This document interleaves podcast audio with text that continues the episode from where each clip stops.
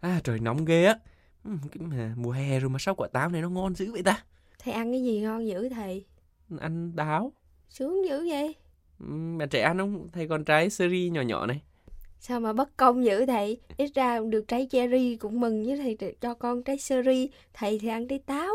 Bạn trẻ nghe suốt đấy mà. Cuộc đời vốn dĩ bất công mà. Bất bình đẳng luôn luôn tồn tại trong cuộc sống ấy thầy.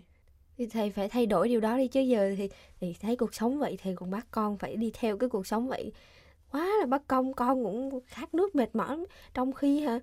À, thầy trong, về nhà à, trong khi á bạn trẻ bạn trẻ hay nghe nói về bất công và bất bình đẳng đúng không? Nhưng mà thực sự không biết là bạn trẻ có hiểu bất công hay là bất bình đẳng đến đâu nhỉ? nói chung thì giờ con cũng chưa hiểu lắm nhưng mà con cũng đang bức xúc lắm nè thầy. Rồi nắng vậy nhà thầy thì gần bước qua có mấy bước. Con hả phải xuống metro lên Sao xe buýt xe buýt xong rồi đi bộ. À, à. vật vã lắm giờ mới tới đây được trái seri nhiều khi không muốn hiểu bất bình đẳng là gì luôn Thôi thì trước sau thì cũng phải hiểu bất bình đẳng là gì thôi. À nhưng mà để mà giải quyết cái bài toán táo và bài toán seri á thì bạn trẻ đã bao giờ nghe cái hệ số gọi là hệ số Gini chưa? hệ số Gini hả thầy À. Gini Gini, Gini tức là hệ số đo lường mức độ bất bình đẳng á. Hệ số đo lường mức độ bất bình đẳng mấy cái chữ này thì con có nghe nhưng mà cái chữ hệ số Gini thì đây là lần đầu tiên thầy ạ ủa mà thầy ơi Ừ. bất bình đẳng thì đo kiểu gì Đo được đó. Không phải là đo cái kích thước giữa quả seri và quả táo đâu. Người ta đo bằng cái hệ số đàng hoàng, có công có gọi là rất là khoa học luôn á. thầy ví dụ cho con đi. ví dụ đây, thầy ví dụ giữa trái táo với trái seri thì hệ số Gini nó như thế nào Ờ, thì ví dụ như trái ờ, trái ờ, táo thì ờ, ờ, hệ số Gini là 0.65, còn ờ, trái sơ- ờ, sơ- seri thì hệ số Gini là 0.247.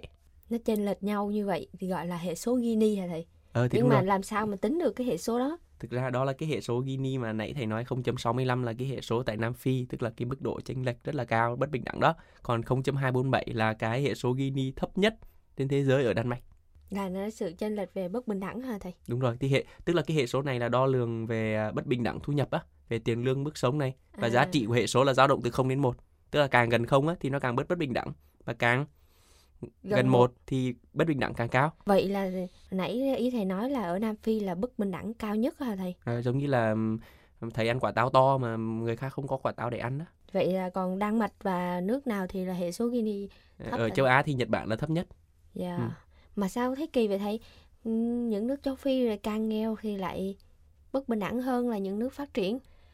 Ừm, Nhưng mà thầy, con thì cũng giờ là lần đầu tiên con mới nghe cái về cái hệ, hệ số Gini này á. Nhưng mà con vẫn có biết được một số thông tin rất vui về những cái à, bình đẳng trong xã hội. Ví dụ như một số tiến bộ lớn trong việc giảm nghèo nè. Ừ. À tức là giảm nghèo cùng cực đúng không? Là những Dạ. cái người nghèo mà mà Thì theo như con biết được là theo như cái định nghĩa tiêu dùng ít hơn à, 1,9 đô la một ngày á thì thầy. được gọi là nghèo cùng cực. Ừ. Dạ. Thì đạt được trong các thế kỷ gần đây. Ví dụ như ờ, năm 1981 á thì dân số thế giới sống trong cảnh cùng cực là 42%. Ừ hứ. Nhưng mà đến năm 2019 á là số liệu mới nhất mà cập nhật được thầy. Con số đó giờ còn có 9% thôi. Tức là một thành quả đáng mừng đúng không thầy? Đúng rồi, ờ, đúng rồi. Cái này Dạ. thì à, phải ghi nhận. Ủa, các bạn trẻ lấy nguồn của ờ, ngân hàng thế giới luôn à? Kỳ này chịu khó nghiên cứu vậy. khi mà học về nền kinh tế Fasico con cũng thấy thú vị với những cái ờ, chỉ số như vậy thầy ạ.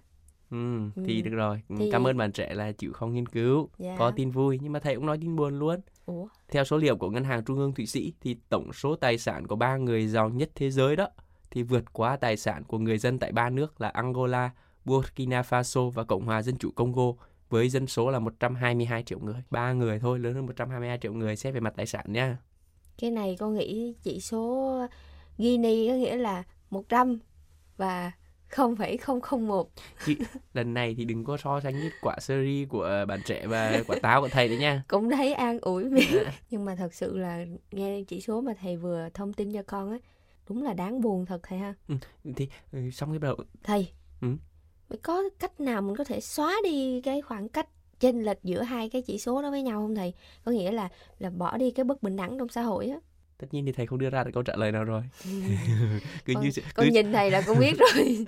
nhưng mà có một điều mà các nhà kinh tế học và ừ, thậm chí cái cảm thức chung cũng người ta cũng có cảm nhận đó, đó bạn trẻ Dạ. đó là bất cứ cái hệ thống kinh tế nào á, thì cái mức độ bất công nhất định là không thể tránh khỏi thậm chí là nhiều khi còn là cần thiết tức là mình không cổ suý cho cái mức độ bất công thái quá nhưng mà mức độ bất công nhất định á để tạo nên động lực và sức mạnh cho nền kinh tế. Lạ vậy thầy ừ. giờ con mới nghe cái này á. Ừ.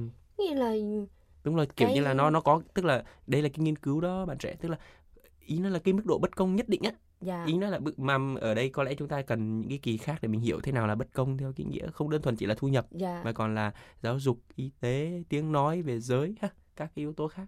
Theo như con hiểu tích cực á để mà tạo ra cái động lực trong cái kinh tế nền kinh tế thì cái từ mà mình dùng vẫn là bất công hả thầy mình có thể dùng một từ khác ví dụ như là một cái sự chênh lệch, chênh- lệch à, trong hoặc là độ chênh Dạ. kia.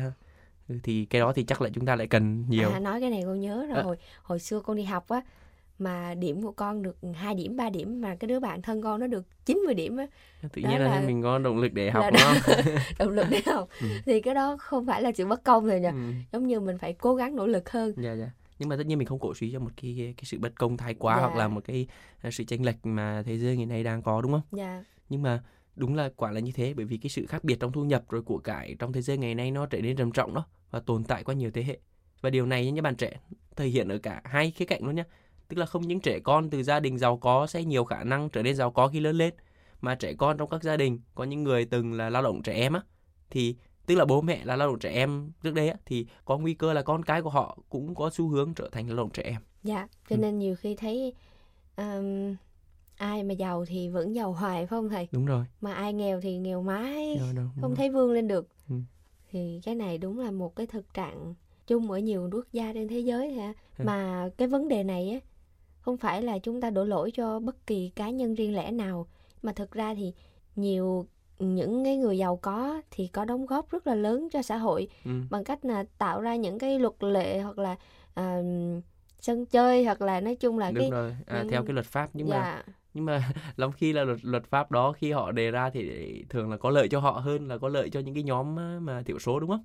dạ cái nhóm thì, á, bất đẳng khác. thì đôi Ừ, khi ừ. cũng thấy điều này kia nhưng mà vẫn có những người giàu Ừ, ừ, ừ, ờ, sẵn sàng ờ, giúp đỡ những người nghèo khó để giảm bớt ừ, cái ừ, ừ, ừ, cái sự bất bình đẳng đó thầy ạ. ừ, ừ. nhưng mà một người thì không thể nào mà Dạ dạ. giúp được với cái số lượng Ý nói là nếu mà nói một cách theo kiểu kinh tế học á, thì bạn trẻ có thể hiểu là giống như là cái bất bình đẳng này à, trong thu nhập nó bắt nguồn từ những sai lầm mang tính hệ thống chứ không phải là cái câu chuyện của từng cá nhân nữa. dạ Ừ, ừ. Vì thế cho nên là những cái số trước đó thì thầy bạn trẻ có nhớ là thầy bạn trẻ cũng có nói về các vấn đề như biến đổi khí hậu này hoặc là về thông điệp Laudato Si rồi Fratelli Tutti hoặc là những công việc mà kinh tế Francisco đang cố gắng nỗ lực hoặc là những lời mời gọi của Đức Thanh Cha đúng không? dạ Ừ. Như vậy thì các thỏa thuận toàn cầu này nó không chỉ là vấn đề đạo đức đâu mà còn là vấn đề mang tính sống còn của hành tinh hay là của ừm, sự tồn vong của con người mà Đức Thánh Cha Francisco có chia sẻ đó. chính vì vậy mà con nghe được à, lời của đức thánh cha Francisco nói về thông điệp mà Fratelli Tutti thầy ạ. Vì cái thông điệp này không chỉ là một cái thông điệp hay là một lời mời gọi nhưng là một sự dấn thân thật sự nhằm thay đổi những cơ cấu về hệ thống gây nên cái sự bất bình đẳng đó. Ừ. nghĩa là mình phải ừm, bắt tay vào vào việc á, để rồi, mình tìm ra à, những cái nguyên nhân ờ, để mà mình có thể giải quyết được. Chứ còn nếu như mình chỉ cổ suý mình nói Ừ, ừ. mời gọi thôi thì không không thể nào đi đến được cái việc thực tế thay đổi được Đúng rồi và thầy nhớ cái này là cho nên Đức Thánh Cha Francisco vừa rồi ngài cũng tiếp xúc với những cái nhà kinh tế rồi các cái tổ chức quốc tế đó.